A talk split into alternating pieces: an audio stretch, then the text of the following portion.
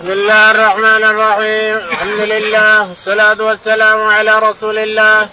قال الإمام الحافظ أبو عبد الله محمد بن اسمال البخاري في صحيح باب استعماله للصدقة والبانية لأبناء السبيل. قال رحمه الله حدثنا مسدد قال حدثنا يحيى عن شعبة قال حدثنا قتادة عن أنس رضي الله عنه أن الناس من عرينة اتوا المدينة فرخص لهم رسول الله صلى الله عليه وسلم أن يأتوا إبل الصدقة فيشربوا من ألبانها وأبوالها فقتلوا الراعي واستاقوا الزود، فأرسل رسول الله صلى الله عليه وسلم فأوتي بهم فقطع أيديهم وأرجلهم وسمر أعينهم وتركهم بالحرة يعضون الحجارة. فأبوا أبو كلابة وحميد وثابت عن أنس. بسم الله الرحمن الرحيم. الحمد لله رب العالمين وصلى الله على نبينا محمد وعلى آله وصحبه أجمعين. يقول الإمام الحافظ أبو عبد الله البخاري رحمه الله في صحيحه ونحن لا نزال في الصدقات وإبل الصدقة وما إلى ذلك. يقول رحمه الله باب استعمال إبل الصدقة وألبانها على أبناء السبيل وعلى المسلمين.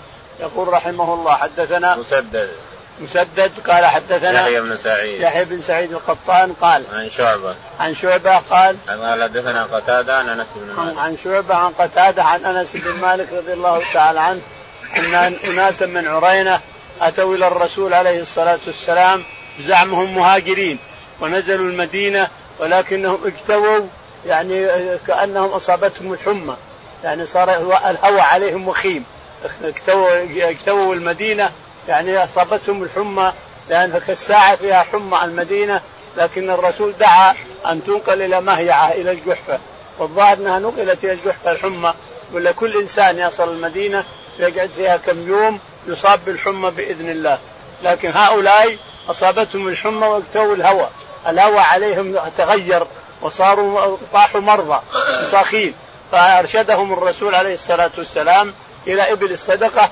أنها بالمكان الفلاني اذهبوا واشربوا من أبوالها وألبانها حتى تصحوا.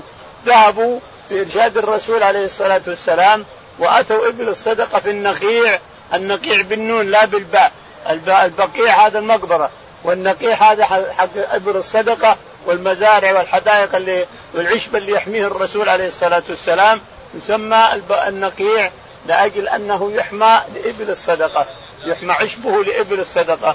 فلما أتوا الإبل وشربوا من أبوالها وألبانها، في الحديث من الفقه أن البول ليس بنجس، أبوال ما يؤكل لحمه من الإبل والبقر والغنم والطير وجميع ما يؤكل لحمه هذا بوله طاهر، لهذا الحديث الصحيح الذي أرشدهم الرسول أن يشربوا من ألبانها وأبوالها لأنها صحة بإذن الله، تجمع بين الحليب والبول وتشربه بإذن الله يجي الكل ما في بطنك من أذى ومن نفخ ومن شيء ينزله الحليب مع البول ينزل بإذن الله تعالى وتقدس، ثم تأخري الإنسان ثلاث ساعات 4 ساعات إلا أنت قايم مثل الضبي ما فيك خلاف لأنه ينزله البول والحليب اللي اجتمع ينزلونه.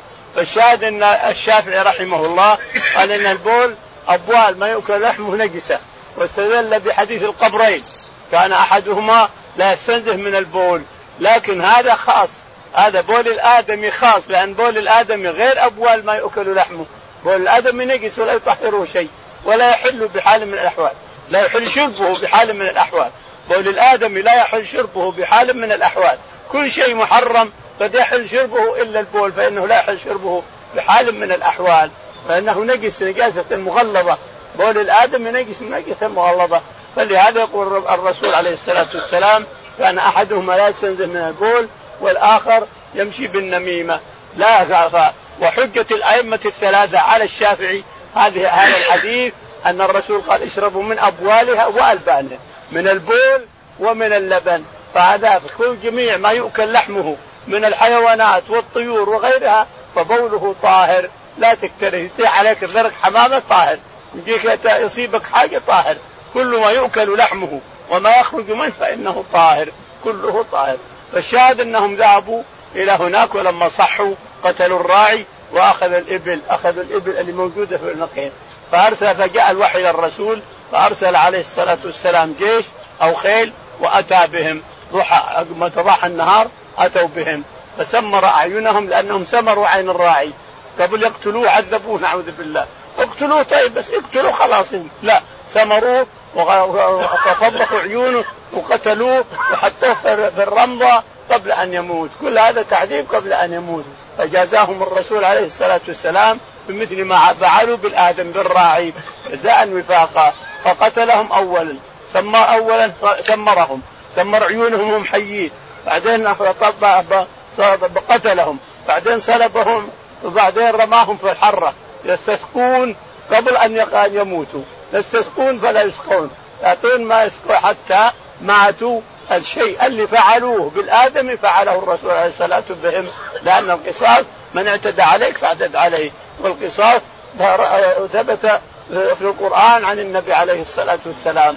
كل ما فعل الآدمي بالآدمي افعلوا به، جميع ما فعل من التعذيب افعلوا به. إذا مسكته عذبه كما عذب الآدمي، إن عذبه ثم قتله عذبه أولا ثم اقتله، وإن عذبه بالقتل عذبه ولا تقتله إلى آخره. الشاهد أن من اعتدى على آدمي فإنه يؤخذ حق الآدم بما فعل به إلى آخره. باب واسم الإمام بالصدقة بيده.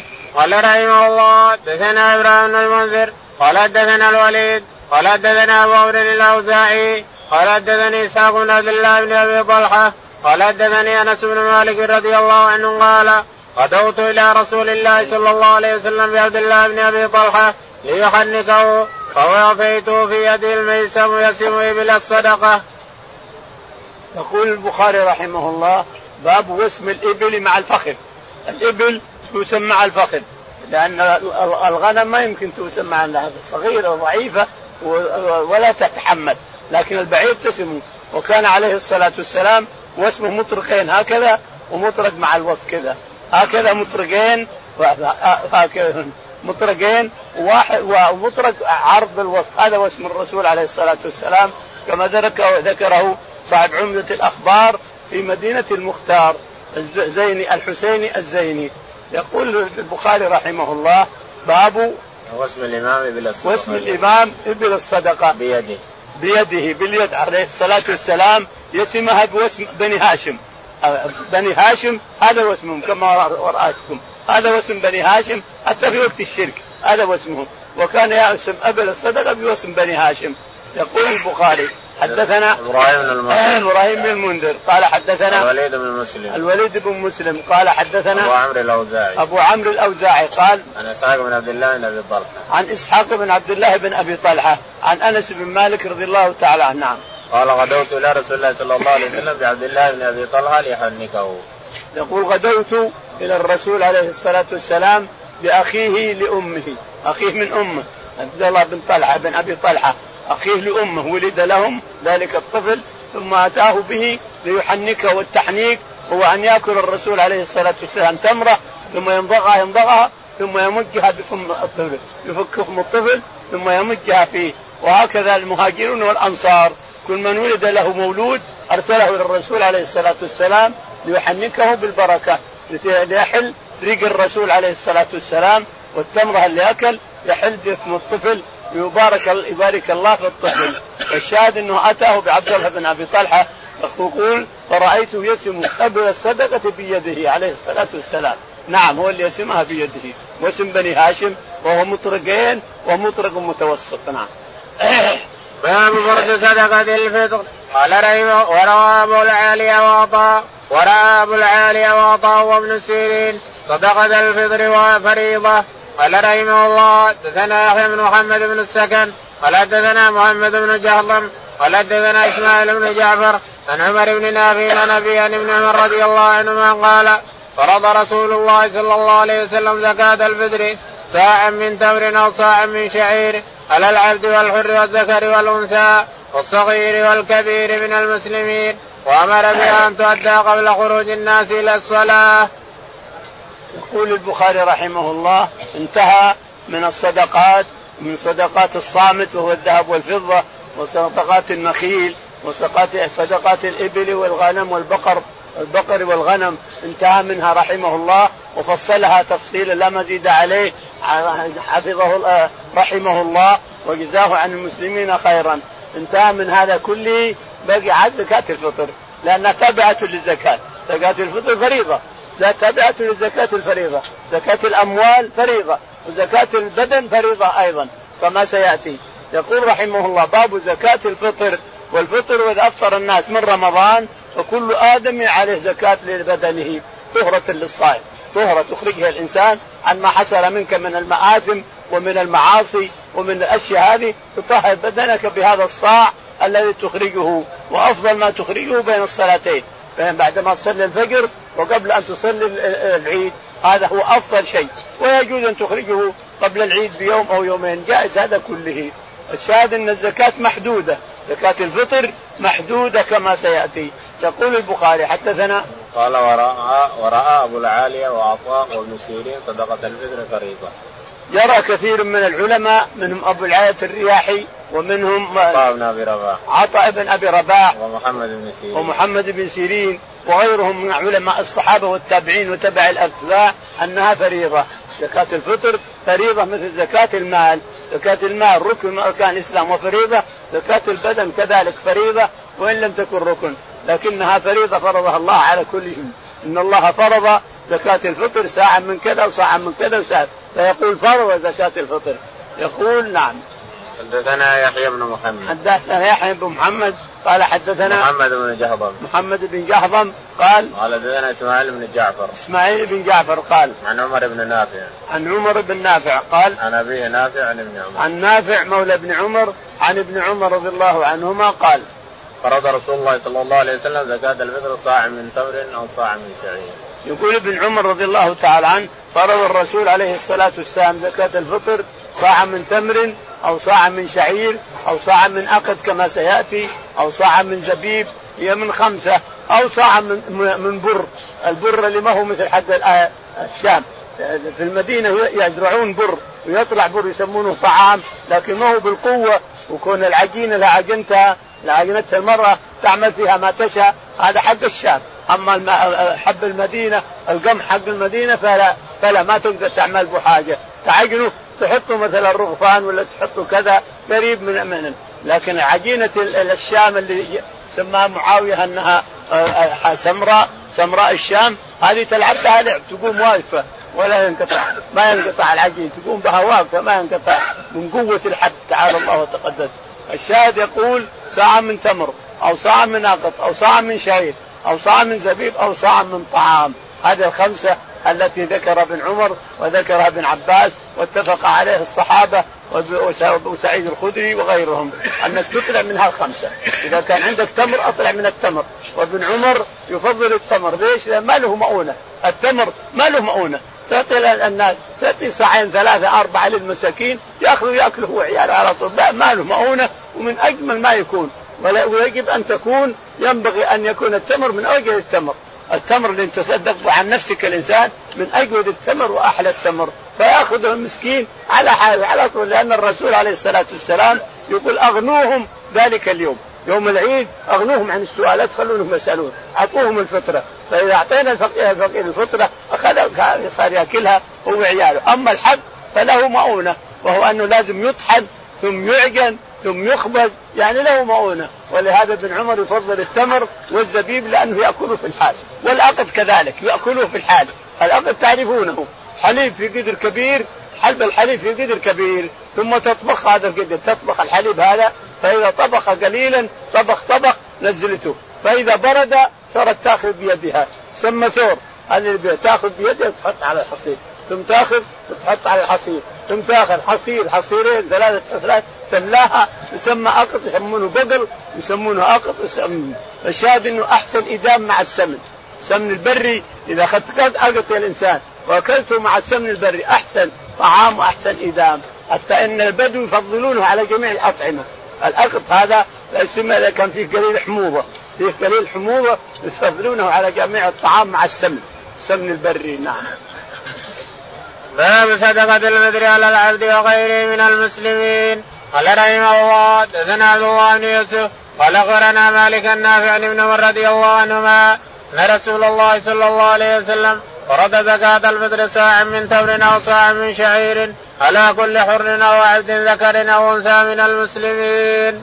يقول البخاري رحمه الله حدثنا باب صدقة الفطر على العبد وغيره. باب صدقة الفطر على العبد المملوك وغيره، الطفل أيضا والعبد المملوك والعبدة المملوكة كلهم عليهم زكاة فطر. إذا كانوا عندك في بيتك الإنسان يأكلون في بيتك وهم غلمان لك عبيد لك تطلع عنهم زكاة الفطر، فلزمك أنت أن تطلع عنهم. يقول حدثنا عبد الله بن يوسف.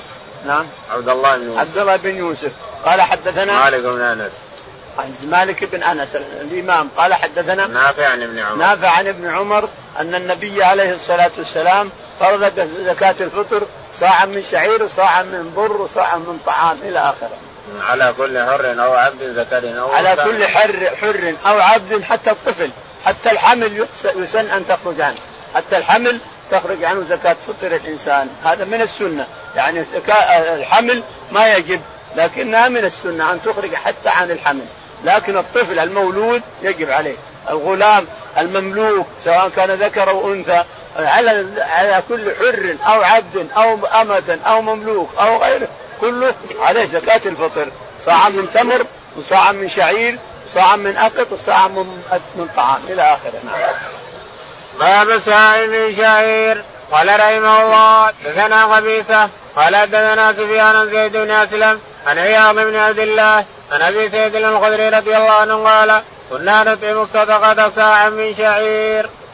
يقول البخاري باب فطرة صاعا من شعير. حدثنا قبيصة قال حدثنا سفيان الثوري قال عن زيد بن أسلم قال عن عياض بن عبد الله عن أبي سعيد الخدري رضي الله تعالى عنه أن الرسول عليه الصلاة والسلام فرض زكاة الفطر ساعة من شعير، لأنه هو الأكل هو المأكول ذلك اليوم، ما يعرفون إلا الشعير، ما يأكل غير الشعير، ما يجدون غيره ذلك اليوم. أما تمر والتمر قد يوجد وقد لا يوجد، وإلا الشعير هذا هو اللي ياسر عند الناس، مأكول الناس كلهم شعير. نعم. باب صدقة الفطر صاع من طعام. قال رحمه الله حدثنا عبد الله بن يوسف قال أخبرنا مالك عن زيد بن أسلم عن عياض بن عبد الله بن سعد بن أبي سرح العامري أنه سمع أبا سعيد الخدري رضي الله عنه يقول كنا نخرج زكاة الفطر صاع من طعام أو صاع من شعير أو صاع من تمر أو صاع من عقد أو صاع من زبيب. يقول البخاري رحمه الله باب صدقة الفطر صاع من طعام. صدقة الفطر صاع من طعام، قال في الأول باب زكاة الفطر صاع من شعير، وهذا صاع من طعام يعني من بر المدينة، وسمعتم أن بر المدينة ما هو من الأصلي ما هو من القوي، بر المدينة ما العجين ما ما ما, ما, ما هو أصلي، العجين عجينة الشام أصل منه. يقول حدثنا عبد الله بن يوسف قال حدثنا مالك بن أنس قال حدثنا زيد بن أسلم قال عن عياض بن عبد الله قال عن أبي سعيد الخدري رضي الله تعالى عنه قال يا رسول الله قال يقول كنا نخرج زكاة الفطر صاع من طعام أو صاع من شعير أو صاع من يقول كنا نخرج زكاة الفطر صاع من شعير أو صاع من عقد أو صاع من زبيب أو صاع من طعام من الطعام. هذا الشاهد أنهم يخرجونها. اليوم هذا هل يجزي إخراج الشعير وهل يوكل؟ تقول نعم يجزي، لأنه ما فيه ناس يأكلون الشعير إلى اليوم هذا، يعني ما قال الشعير إلى اليوم تجد من يبحث عن الشعير لأن عجينه وأكله أفضل من أكل الأطعمة الثانية. عجين الشعير بإذن الله أنفع للآدمي من عجين البر وغيره، حتى أنفع من التمر في نفع البدن وتربية البدن، ما فيها أحسن من عجين الشعير من طحين الشعير. فهو موجود الآن من يقبله، لا تقول يعني أن الناس اليوم قدروه. نعم نقول أن الرزق أفضل لا شك في هذا، اليوم خرج على الناس الرزق، وربنا قال ومن أوسط ما تطعمون أهليكم، قال 10 مساكين من أوسط ما تطعمون أهليكم، واللي نطعم اليوم من الأوسط هو الرزق. فأكثر الناس اليوم ما يأكلون إلا الرزق، أما الشعير ما حد يأكله اليوم إلا الفقراء والمساكين، قد يوجد من يأكله وقد يوجد لا يعرف الناس منفعته، منفعة الشعير ما تركوا الرزق وترك كل أطعمة، طحنوا الشعير وأكلوا الشعير. هنا الشعير وهنا الذرة تعالى الله وتقدس، عجينهما وأكلهم من أحسن ما يكون. الشاهد أن الرسول حدد صاع من شعير وصاع من أقف وصاع من زبيب وصاع من تمر إلى آخر. نعم. باب صدقة الفطر صاع من تمر. قال رحمه الله دثنا أحمد بن يونس قال دثنا الليث عن نافع أن عبد الله رضي الله عنه قال أمر النبي صلى الله عليه وسلم بزكاة الفطر ساعا من تمر أو ساعا من شعير. قال عبد الله رضي الله عنه فجعل الناس عدلهم مدين من حنطة. نقول البخاري باب صدقة الفطر ساعة من شعير وساعة أو ساعة من تمر. حدثنا أحمد بن يونس قال حدثنا الليث بن سعد قال النافع عن ابن عمر يقول ابن عمر رضي الله عنه أن النبي عليه الصلاة والسلام حدد صدقة الفطر ساعة من شعير أو ساعة من تمر، يعني أنت مخير ساعة من شعير أو ساعة من برد. ولكن لما أتت حمراء المدينة سمراء الشام جعلوا المدين بدلا من الصاع، يعني الصاع 4 أمداد فجعلوا نصف الساع يقوم مقامه. زعموا أنها قوية لكن الصحابة رفضوا رأي معاوية، غالب كثير من الصحابة رفضوا رأي معاوية وجعلوا يخرجون صاع بر، صاع طعام، صاع شعير، صاع على ما كان عليه أو الرسول عليه الصلاة والسلام. باب ساع الزبيب رحمه الله. نعم. حدثنا عبد الله بن منير سمع يزيد العدني قال حدثنا سفيان عن زيد بن أسلم أنه قال حدثني عياض بن عبد الله بن أبي سعيد عن أبي سعيد الخدري رضي الله عنه قال كنا نعطيها في زمان النبي صلى الله عليه وسلم ساعا من طعام أو ساعا من تمر أو ساعا من شعير أو ساعا من زبيب. فلما جاء معاوية وجاءت السمراء قال أورام الدم هذا يعدل مدين. نقول البخاري رحمه الله باب ساعة من زبيب صدقة الفطر ساعة من زبيب، العنب إلى يبس يصير زبيب ويؤكل مثل التمر في حموضة بعد أحسن من التمر. العنب قد يكون في حموضة أحيانا، الزبيب يؤكل من ألذ ما يكون. يقول حدثنا عبد الله بن منير قال حدثنا يزيد العدني قال حدثنا سفيان الثوري قال عن زيد بن أسلم عن عياض بن عبد الله عن زيد بن أسلم عن عياض بن عبد الله بن أبي سرح قال عن أبي سعيد الخدري رضي الله تعالى عنه أن النبي عليه الصلاة والسلام قال صدقة الفطر ساعة من شعير أو ساعة من تمر أو ساعة من زبيب أو ساعة من طعام، يعني القمح المدينة. يقول ولما أتى معاوية وجاءت سمراء الشام بعدما فتح الشام وجاءت سمراء يعني حنطة الشام صارت الناس يحبونها أحسن من حنطة المدينة، لأن المرأة تلعب بها لعب.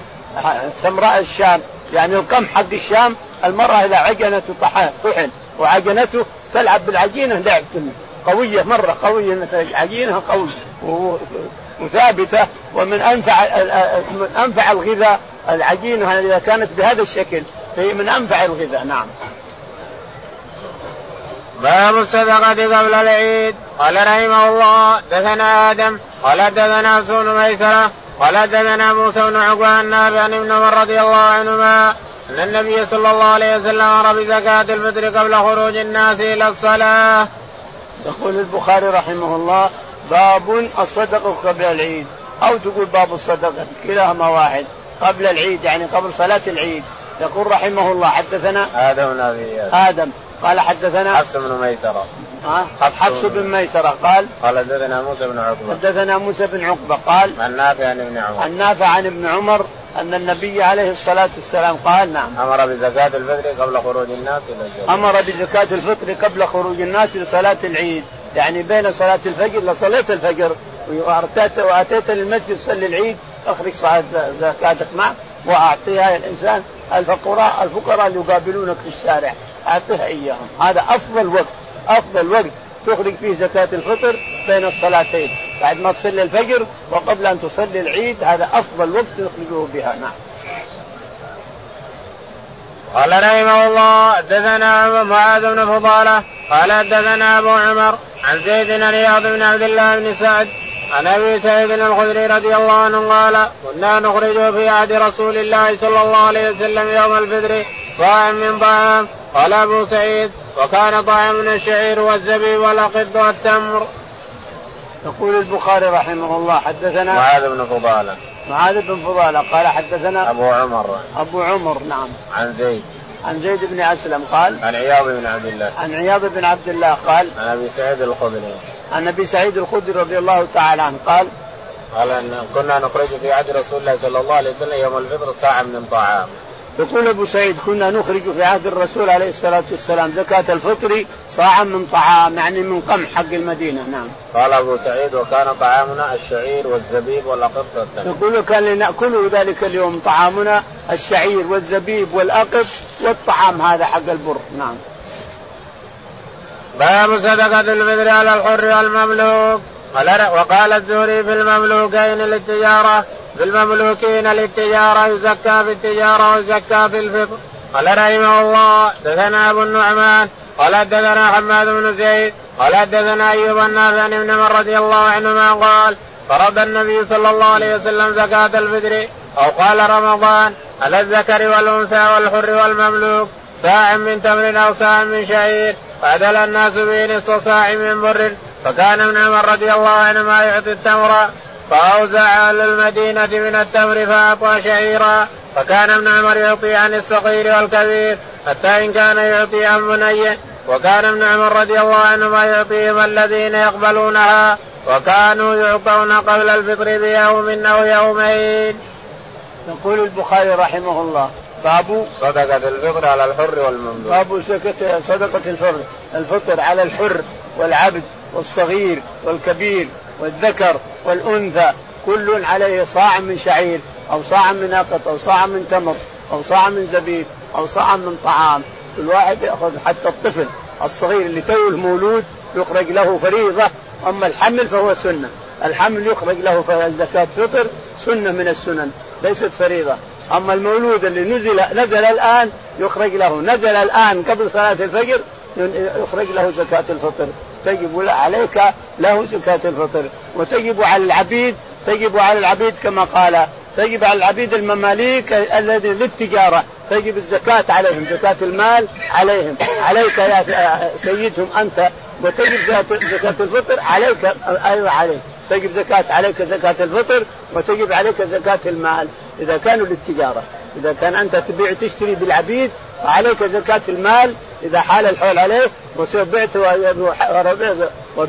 وبلغ قيمتهم النصاب فأنت تزكي المال تزكيهم كزكاة المال التجارة وتزكي لهم أيضا زكاة الفطر. فيجب عليك للمماليك للتجارة زكاتين زكاة فطر وزكاة مال. نعم.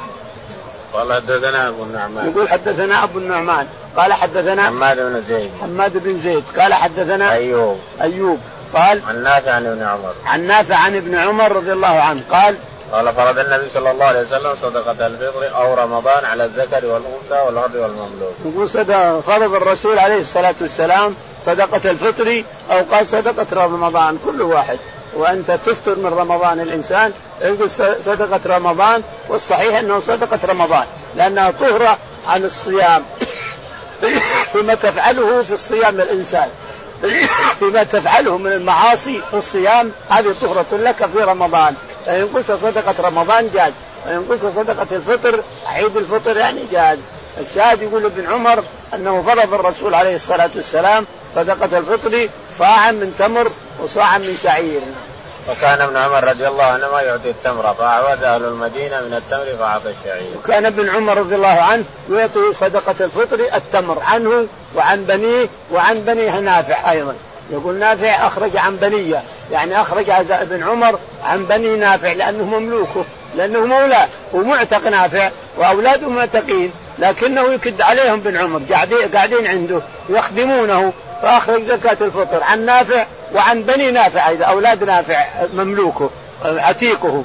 الشاهد أنه كان يخرج تمر ابن عمر يفضل التمر لأنه يؤكل في الحال يأخذ الفقير يأكله في الحال لكن أعوز التمر سنة من السنين فأخرج شعير ولا التفت إلى قول معاوية ولا أخرج من قول معاوية ولا التفت إلى قول معاوية. نعم. وكان ابن عمر رضي الله عنهما يعطيها الذين يقبلونها. يقول وكان ابن عمر رضي الله تعالى عنه يعطيها الذين يقبلونها يخرج ساعة تمر واللي يقبلها يعطيه اياه. أي إنسان يقابلك في الشارع يقبل الزكاة عطيه. أي إنسان يقابلك معك إقط معك تمر معك أي إنسان يقابلك تعطيه الزكاة يقبلها عطيه. يعني ما هو لزوم تطق على الناس تطق على باب هذا على باب خذه. أي إنسان يقابلك في الشارع يقبل الزكاة عطيه. وكانوا يعطون قبل الفطر بيوم أو يومين. وكانوا يعطون قبل الفطر بيوم أو يومين، يعني جائز أن تقدم فطرك الإنسان فطرتك يوم أو يومين، خشية أن يجي العيد بغتة، ربما العيد يجي بغتة أو يجي العيد منتصف الليل ما يمديك تخرج الزكاة ولا يمديك تكيلها، فأنت تخرجها قبل العيد بيوم أو يومين. نعم. باب صدقة الفطر على الصغير والكبير. قال رحمه الله دثنا مسدد قال حدثنا يحيى بن عبيد الله قال حدثني نافع عن ابن عمر رضي الله عنهما قال فرض رسول الله صلى الله عليه وسلم صدقة الفطر صاع من شعير أو صاع من تمر على الصغير والكبير والحر والمملوك. يقول البخاري باب صدقة الفطر على الصغير والكبير. باب صدقة الفطر على الصغير والكبير والحر والعبد كل والذكر والأنثى. صاعا من تمر صاعا من ضر.